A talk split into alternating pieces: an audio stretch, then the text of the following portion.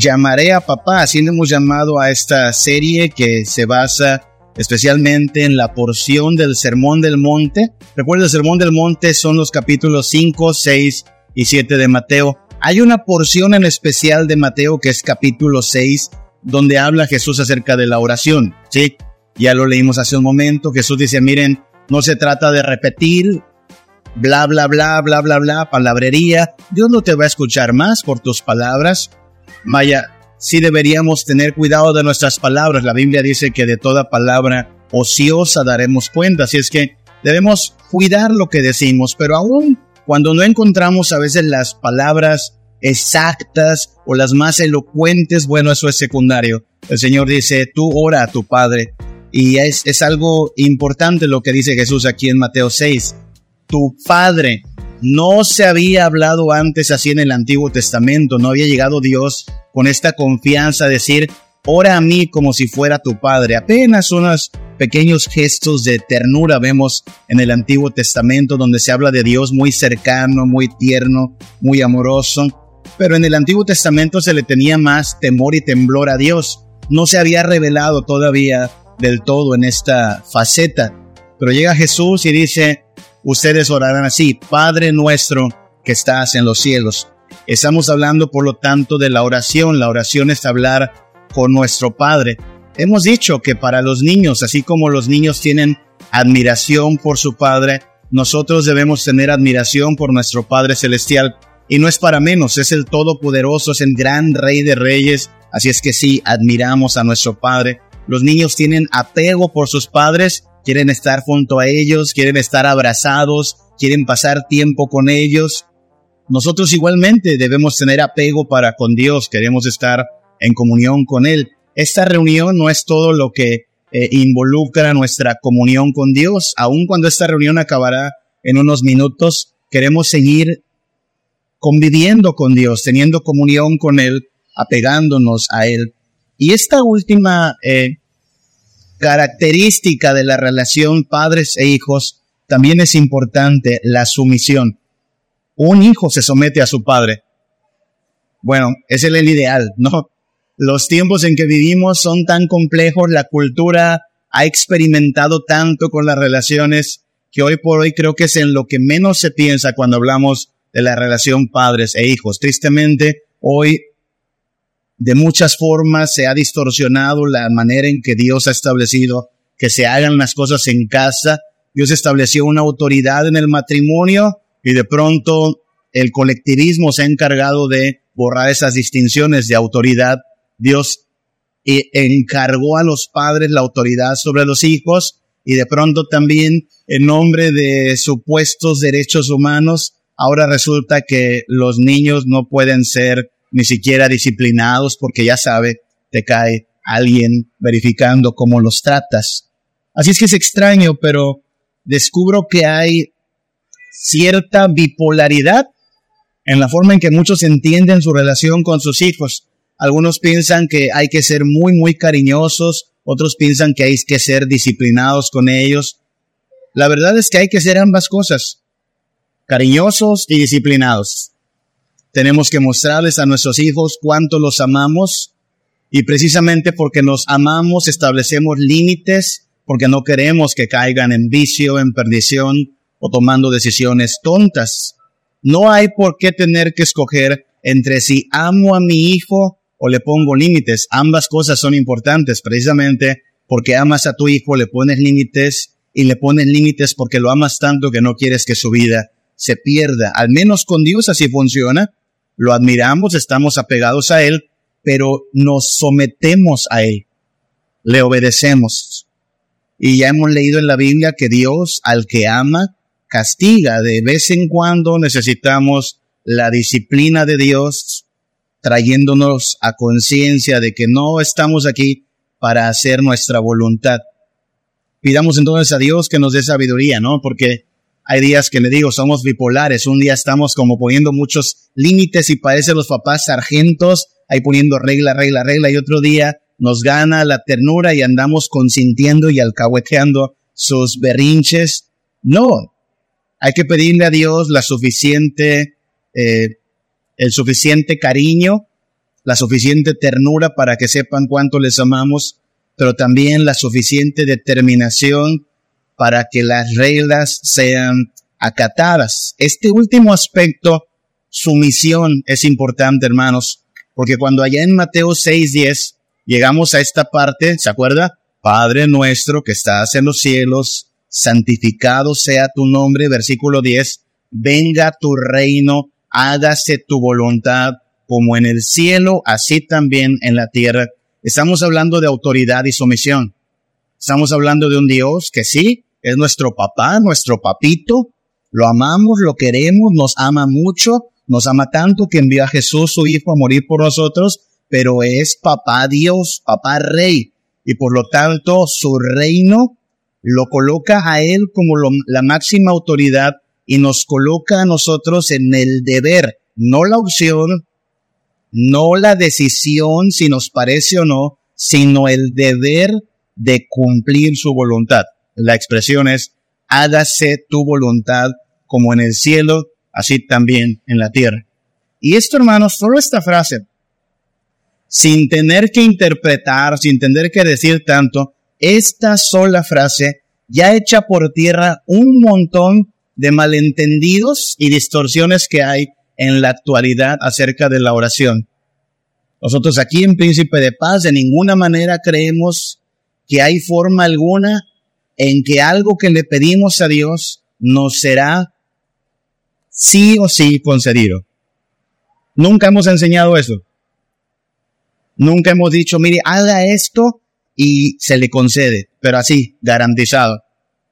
Ore a tal hora y Dios le va a conceder su petición. O ore en esta posición y Dios le va a conceder su petición. O venga aquí al frente, porque aquí al frente Dios escucha más clarito que allá atrás su oración. Nunca hemos establecido esas ideas. O escríbalo en un papelito para que entonces lo llevemos al monte Sinaí y allá en la cúspide del monte Sinaí la elevemos a Dios, porque hay gente que hace eso manda una oración para que la lleven al monte Sinaí, allá en Tierra Santa le llaman, y desde allá que suba la presencia de Dios.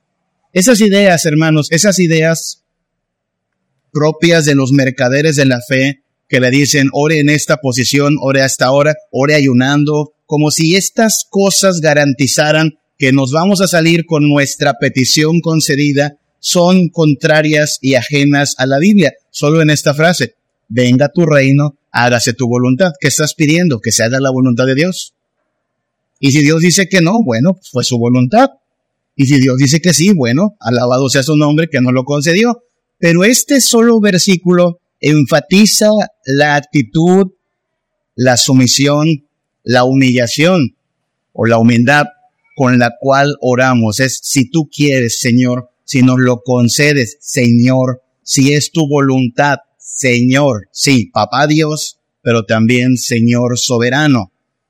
Estamos hablando de una doctrina que, que atraviesa toda la Biblia, que es la doctrina del reino, ¿sí? Hablaremos mucho de esto porque así dice el versículo 10, venga tu reino. Sabe, hermano, sin querernos poner muy técnicos, el, el libro que Dios nos dejó es un libro que requiere ser interpretado, no solo leído, requiere ser interpretado. ¿Qué quiere decir interpretado? Bueno, a veces Dios dirá cosas como, si tu ojo te es ocasión de caer, sácatelo. Mejor te es entrar en el cielo tuerto que al infierno irte completito, ¿no? Y cuando lo leemos, ninguno de nosotros dice, ah, bueno, pásame el cuchillo para sacarme un ojo. No, no hacemos eso interpretamos, decimos, bueno, seguramente a lo que se refiere Jesús es hay que tomar las medidas necesarias para cuidar tu mente, tus pensamientos, ¿no? Eso es interpretar. Sí, esto es palabra de Dios, pero la palabra de Dios se interpreta, a veces se habla en otros términos. Bueno, una parte importante de la interpretación es algo que llamamos semántica. ¿Qué es semántica? Cuando podemos agrupar conceptos, palabras, que aunque son muy variados, hablan de lo mismo. No tiene usted nada más que ir a buscar la palabra reino para decir, aquí habla del reino de los cielos. No. Donde usted lea la palabra también señorío, está hablando de reino. donde lea la palabra imperio. Está hablando de reino. Dominio, gobierno son sinónimos y entonces abarcan el mismo tema. Donde usted escuche el trono de Dios, está hablando de un reino, porque los reyes se sentan en un trono. Donde usted lea el cetro de Jehová, está hablando del reino, porque los reyes tienen un cetro. Leímos hoy el Salmo 113, ¿no? Alabad siervos del Señor. Donde lea siervos, está hablando de reino. Donde nos invite a postrarnos, está hablando de reino. Donde se hable del estrado de sus pies, está hablando de reino. Reino, reino. Ese es el tema o uno de los temas centrales de la Biblia. Oiga, el día de ayer hubo una coronación, ¿verdad? Allá en Inglaterra coronaron al rey Carlos III. No sé si lo sepa, pero es un asunto histórico, ¿sabe? Eh, quizás es, de los pocos monarcas al frente de realmente un imperio, ¿sí? El reino de Carlos III. Quien vio la ceremonia o quien ha visto las noticias puede pensar que eso se ve muy católico. Le aclaro, eso no es catolicismo romano, eh, eso es propio de la iglesia anglicana. De hecho, la ceremonia de coronación de Carlos III se llevó a cabo en la abadía de Westminster. ¿Sabe que ahí fue firmada nuestra confesión de fe? La confesión de fe de Westminster. Porque alguna vez Inglaterra estaba más cerca de la fe reformada y desde allá vino a Estados Unidos y de allá bajó para acá, para América Latina. No estoy diciendo, aclaro, que Carlos III sea cristiano. A mí no me consta eso. No estoy diciendo, y usted lo sabrá, que todos los ingleses son cristianos, no. Pero la ceremonia de coronación está revestida de un montón de, de símbolos, de gestos, de elementos que a mí me encantó, miren, estas cositas que le dan al, al rey en su coronación, la corona, el cetro y esa esfera que se llama el orbe del gobierno. No sé si lo alcanza a ver, pero encima los tres elementos tienen una cruz. Si usted le vio la ceremonia o si la quiere volver a ver, se da cuenta que una y otra vez al rey se le dice, tú gobernarás bajo Dios, tú gobiernas bajo Cristo, tú gobiernas como súbdito de Dios. Así es que la, la coronación no es tanto alabanza al rey, sino que es un recordatorio. Usted, aquello que le dijo Jesús a Pilato, ¿se acuerda? Pilato cuando le dice a Jesús, ¿qué no sabes que tengo poder para dejarte libre o para mandarte a matar. ¿Y qué le responde Jesús? ¿Se acuerda? Tú no tienes más poder que el que mi Padre te ha dado. Y eso es lo que se le dice al rey, al menos en la ceremonia del día de ayer, sábado. Se le dice al rey una y otra vez, usted gobierna bajo Dios. Me encanta esta, este momento en que le dan esa esferita, porque le dicen, es para que recuerdes, esa esfera representa todos los gobiernos y reinos de la tierra, pero tiene una cruz encima y le dicen los obispos, es para que recuerdes que todos los reinos de la tierra han venido a ser de Jesucristo y de su reino. Así es que, insisto, no estoy diciendo que la nación inglesa es una nación del todo cristiana, pero aclaramos, hermanos, cuando invocas a Dios, cuando la concepción de nación invoca a Dios, están más cerca de la luz que una nación que a su presidente le hace una limpia en nombre de dioses paganos el día que toma posesión, ¿no cree? Están más cerca de la luz. Ya quisiéramos que nuestros gobiernos tuvieran al menos un poquito esa conciencia de que todo lo que hacen lo hacen bajo la autoridad de Dios. De eso está hablando Mateo todo el tiempo. El reino de Dios, el reino de Cristo, el reino de los cielos. Cuando usted y yo oramos oramos al Rey de Reyes, que al mismo tiempo es nuestro Padre, pero es el Rey soberano. Jesucristo, al entrar en la historia, entra como Rey. Vamos a hacer un breve recorrido por Mateo, ya que estamos en Mateo.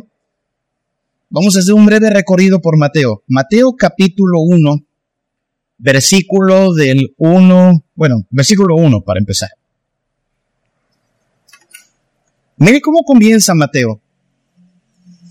Porque el punto de lo que queremos exponer es que usted, si de verdad anhela ser salvo, bendito, bienaventurado, beneficiario, usted y yo tenemos que rendirnos a Cristo como nuestro rey. Mire cómo comienza Mateo 1.1. Libro de la genealogía de Jesucristo, hijo de David, hijo de Abraham. ¿Por qué razón el Evangelio de Mateo había de comenzar dándonos una genealogía? ¿Cuándo fue la última vez que usted tuvo que contarle su genealogía a alguien? ¿Cuándo fue la última vez que usted se puso a, trazar la línea de sus ancestros? ¿Alguna vez lo ha hecho? Yo no. Es por ahí como un, un ejercicio que te dejan en la primaria nada más para, pues para que tengas una tarea que hacer, ¿no? Y a lo más que llegamos es a nuestros abuelos, a veces a los bisabuelos. Pero aquí trazará Mateo una línea de sucesión hacia David y luego hacia Abraham.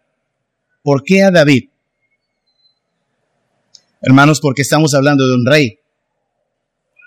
Si algo importa en los reinos, en los imperios, es quién será el sucesor.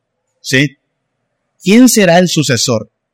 Por eso en los reinos es pues una catástrofe si de pronto no hay niños. ¿Quién va a heredar?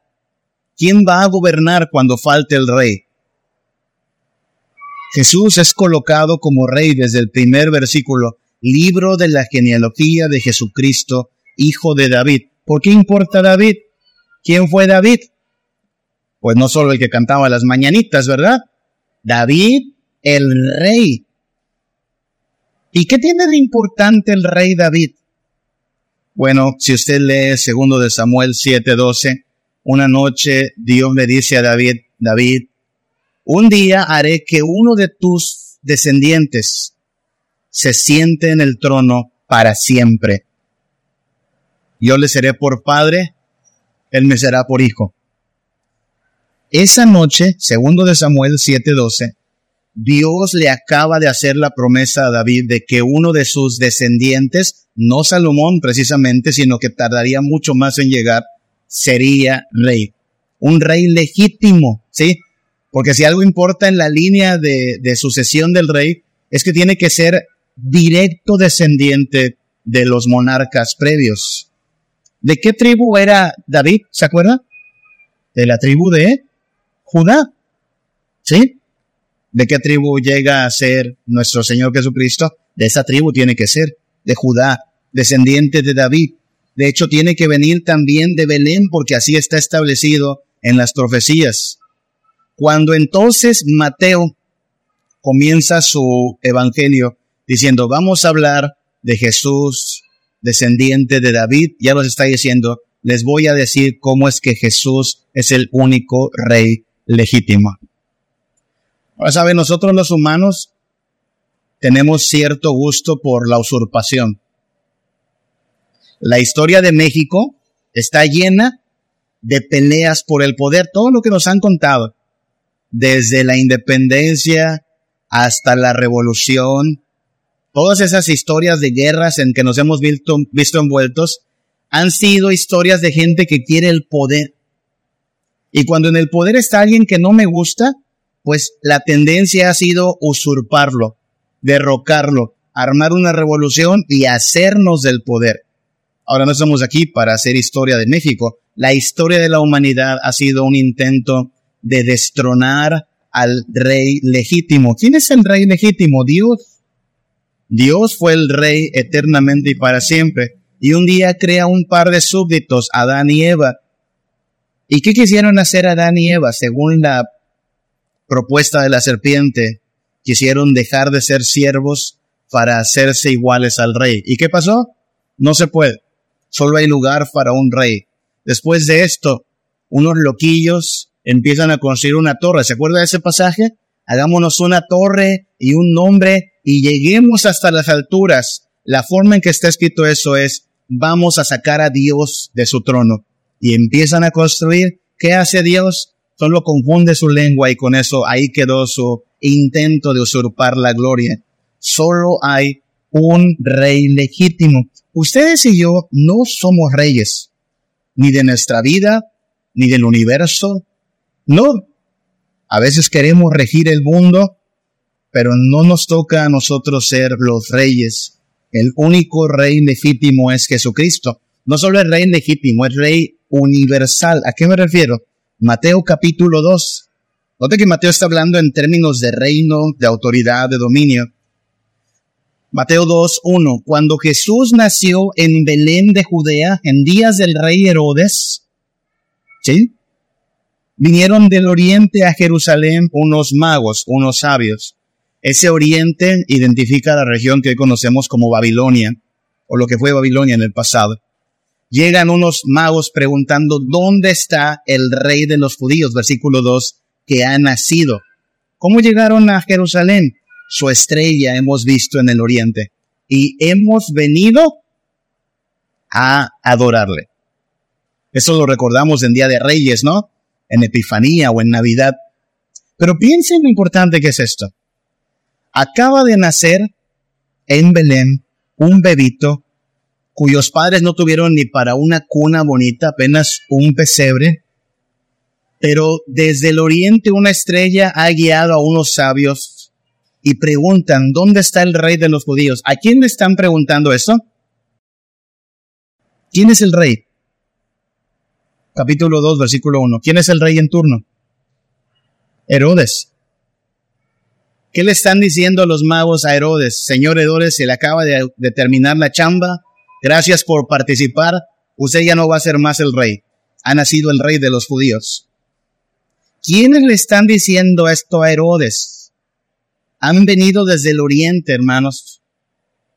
Ustedes y yo no fuimos convocados a la coronación de Carlos III, ¿verdad que no? ¿Por qué no fuimos convocados? No somos sus súbditos. Que él gobierne su pueblo, allá en su rancho. Acá no, no estamos bajo sus órdenes, ¿no? Pero en esta historia nace kilómetros y kilómetros de distancia en Belén un bebito y estos súbditos de quién sabe qué rey emprenden el viaje y dice, ojo con la expresión, hemos venido a qué? A adorarle. Hemos venido a adorarle. Así es que este rey que nació en Belén es rey de los judíos, pero es rey también del oriente. Por cierto, la Biblia dice que es rey de todos los ángulos de la tierra. De hecho, en Daniel capítulo 7 del 13 al 14, si usted le lee en casa, verá cómo hay una profecía bien interesante donde un anciano que representa al Dios Padre le concede al Hijo del Hombre un gobierno que no tendrá fin, que nunca será destruido, un gobierno eterno. Estamos hablando de un rey universal, hermanos.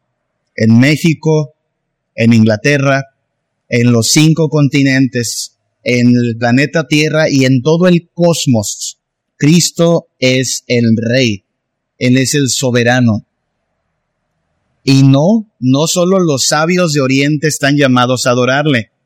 Todos deben adorarlo. La Biblia dice que en el nombre de Jesús se debe doblar toda rodilla y toda lengua debe confesar que Jesús es el Señor. No sé si alcanza a captar el punto. Toda esa gente que dice, bueno, pues yo soy ateo. Ok, estás en rebelión contra el rey, pero no creo en ese rey. Bueno, independientemente de que creas o no en este rey, él es rey. Lo siento por tu incredulidad, lo siento por el interés que tienes en cerrar los ojos ante la luz de su verdad pero eso no va a cambiar la realidad de las cosas. Hay un rey legítimo, universal, gobernando sobre todas las cosas. Te da una opción. Te rindes y eres receptor de su bondad, su salvación, sus beneficios. Te resistes haciéndote el ateo, haciéndote el libre de hacer tu voluntad y solo recibirás las consecuencias. No hay entrada en su reino para un rebelde. Ante Dios y ante Jesucristo, los humanos o son súbditos o son rebeldes. No hay puntos medios. Algo más, este rey es un rey santo. Es un rey impecable. Mateo capítulo 3, versículos del 1 al 2. Junto con la llegada de Jesús, emerge la llegada también de un tal Juan del Bautista, ¿se acuerda? Y Juan el Bautista dice, arrepentíos, porque el reino de los cielos se ha acercado. ¿Por qué, ¿Por qué eso? ¿Por qué arrepentíos? ¿Arrepentíos de qué? Pues del pecado. ¿Y por qué habría de arrepentirme del pecado? Porque en el reino de los cielos no puede haber pecado. No entrará inmundo en el reino de los cielos, no entrará el impío, el que ama mentira. La Biblia tiene ciertas listas, ¿se acuerda? Los borrachos, los incrédulos, los abominables, etcétera, etcétera. Y no son listas exhaustivas, son solo ideas de toda la clase de cosas que hace alguien que no está sometido a Dios. Así es que si estamos en pecado, necesitamos solucionar el pecado porque no podemos entrar al reino de los cielos en pecado. Hemos de arrepentirnos. ¿Por qué? Porque este es un rey santo. Los, reinos se caracterizan por ciertas cualidades o vicios, ¿sabe? Hablemos de los ingleses. Los ingleses son conocidos por varios aspectos de su cultura, ¿no? Apreciamos la puntualidad inglesa.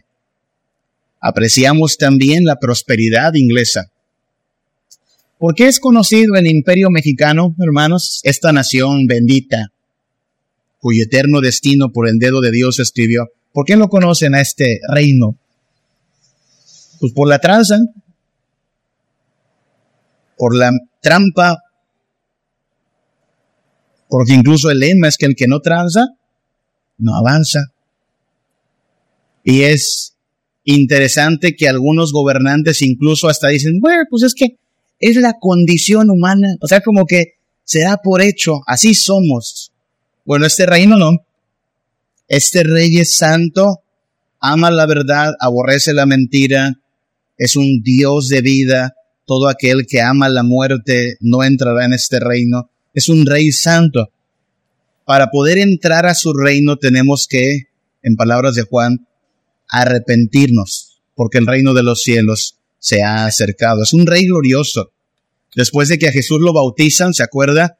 Y viene una paloma del cielo y el Padre dice, este es mi Hijo amado. Jesús es llevado al desierto donde es tentado por Satanás Pensemos en la última tentación, Mateo 4 del 8 al 10. A Jesús se le lleva al pináculo de un monte, a la cima de un monte, y el diablo le muestra todos los reinos del mundo y la gloria de ellos. No sé cómo habrá sido eso, como, como una visión, como una presentación en diapositivas, no sé. Pero el diablo le muestra todos los reinos de la tierra y la gloria de ellos. Y miren la, la mentira que le dice. Todo esto te daré si postrado me adorares. Ahí está el diablo, mostrándole a Jesús todos los reinos de la tierra y dice, si me adoras, son tuyos. Es una mentira.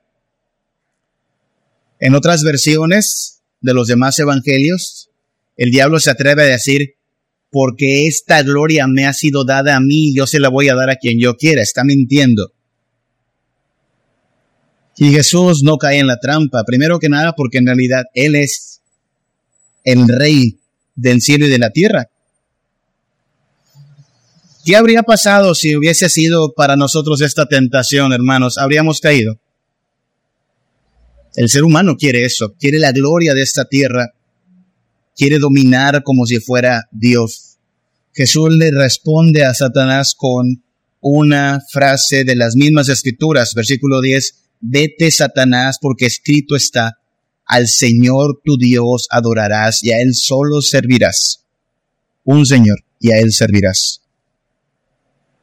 Hermanos míos, ¿cuánto del pecado que albergamos en nuestra vida, cuánto de la incredulidad que albergamos en nuestro corazón, viene de estar persiguiendo la construcción de nuestro propio reino. Somos como una especie de, de mini reyes, o nos queremos ver así, construyendo nuestro mini reino para poder decir es mío y aquí domino yo. Y si viniera el diablo y nos dijera, si me adoras, te daré más gloria, venderíamos nuestra alma por eso. Y claro, bajo una mentira. Porque usted puede construir su mini reino, usted puede construir su mini universo centrado en usted, donde usted es la estrella, donde usted es lo más importante, donde usted tiene sus logros, sus méritos. Pero ¿qué es su mini reino? ¿Qué es nuestro mini reino comparado con el reino eterno de nuestro Dios? Hermano, nuestro mini reino es risible, hilarante.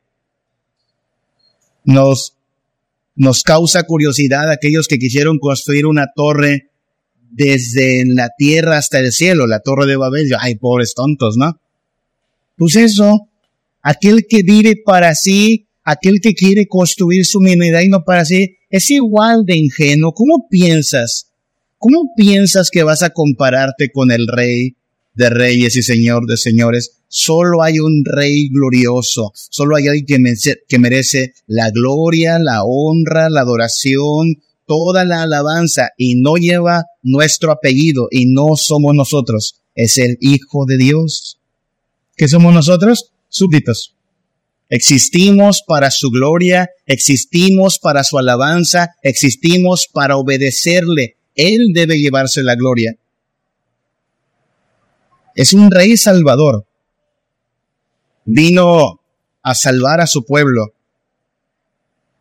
comienza Jesús a predicar ahí en Mateo 4,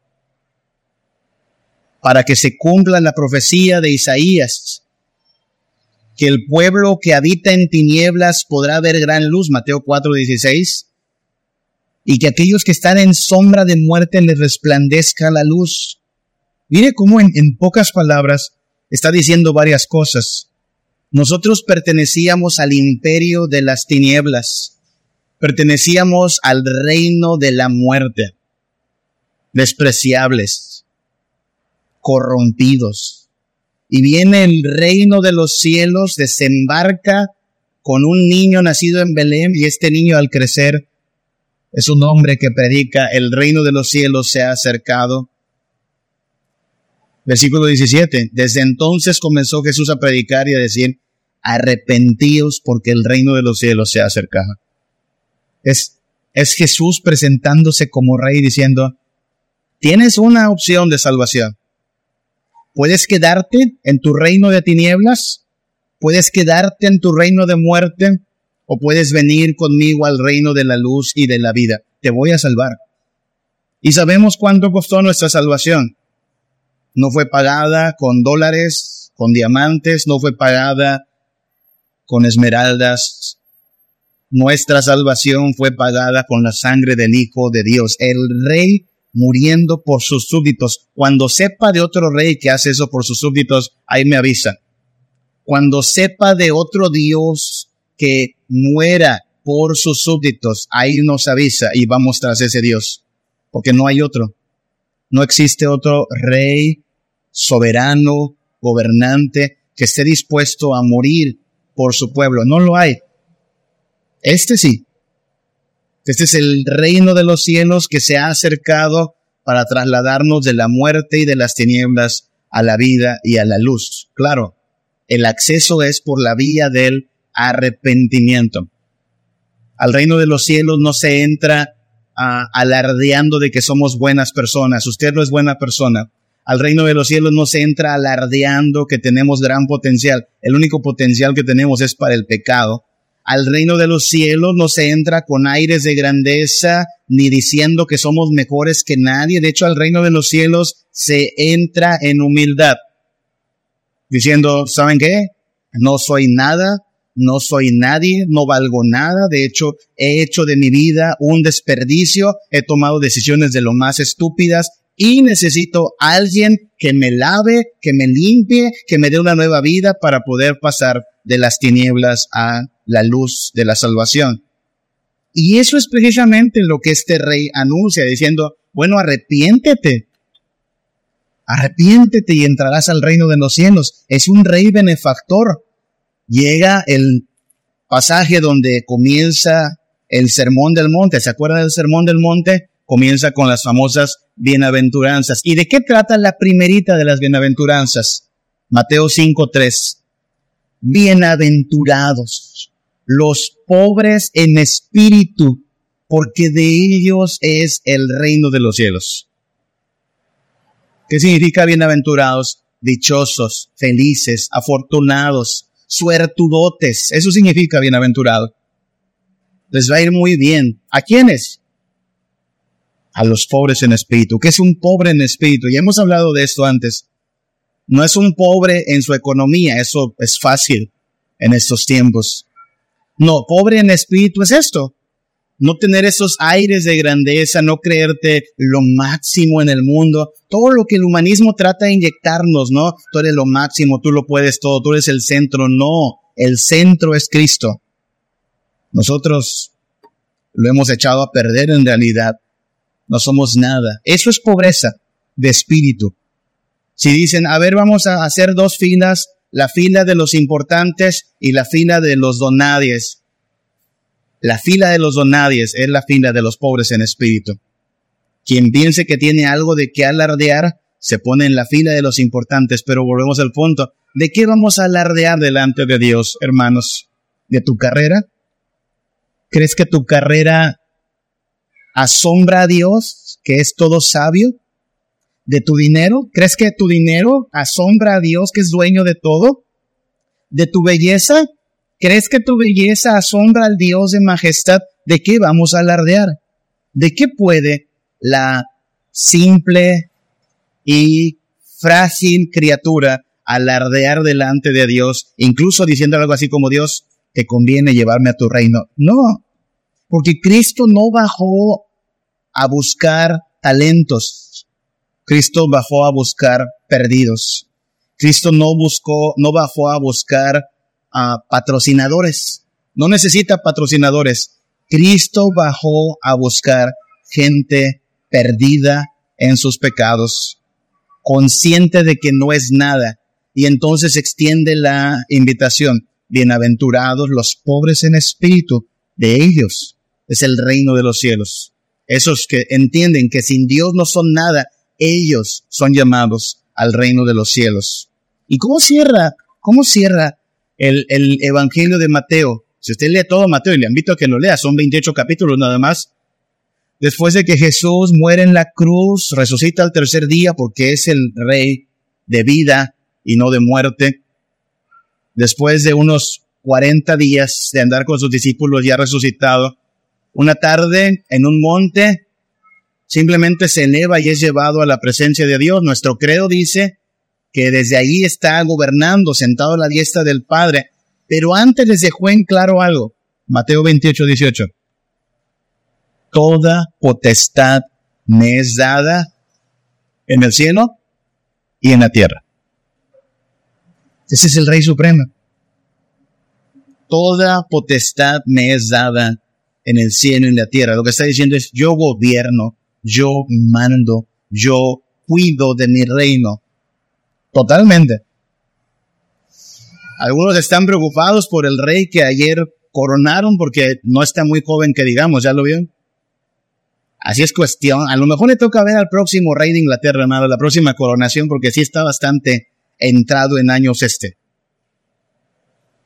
Pero a este reino, estamos preocupados por las próximas elecciones en México, en Estados Unidos también. El mundo siempre ha sido eso reinos que se levantan y sucumben, reyes que son entronizados y luego son retirados, presidentes que hacen campaña, llegan, dicen que gobiernan bien, algunos un poquito bien, luego vienen otros, todos serán una nota al pie en la historia. El único rey que permanece eternamente y para siempre es Jesucristo nuestro Señor. Por eso nosotros descansamos, ¿no?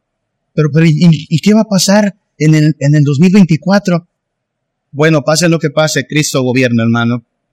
¿Y qué va a pasar? Oímos de guerras por el otro lado del, del planeta.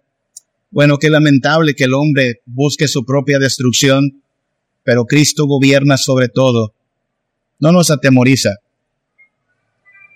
El mañana, las dificultades. Cristo reina, hermanos.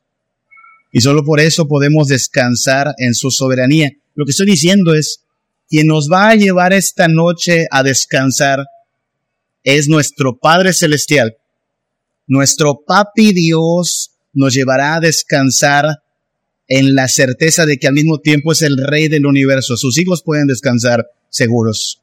Nosotros no tenemos el control de las cosas, pero nuestro Padre sí, y por eso mismo, al orar, no andamos reclamándole a Dios que haga nuestra voluntad, no andamos decretando, reclamando ni haciendo esas vaciladas. Decimos, venga tu reino, hágase tu voluntad, como en el cielo, así también en la tierra. Es una oración hecha a nuestro Padre Dios, nuestro papá, pero es una oración hecha en la conciencia de que al mismo tiempo Él manda, su Hijo Jesucristo reina y reina para nuestro beneficio. Así es que hermanos, ¿qué podría salir mal en el reino de los cielos? Nada sale mal en el reino de los cielos. Sus súbditos son siempre benditos, la muerte está vencida, el mañana está en sus manos, todo cuanto acontezca será para su gloria y para nuestra bendición. Así es que por el honor del Rey de Reyes, vivamos en obediencia, vivamos en sometimiento, acatemos su voluntad, disfrutemos sus bendiciones. Su reino no termina aquí en las paredes de este templo. Aquí no termina su reino. Su reino se debe extender a nuestra vida plena, en obediencia, en confianza, en verdadera devoción.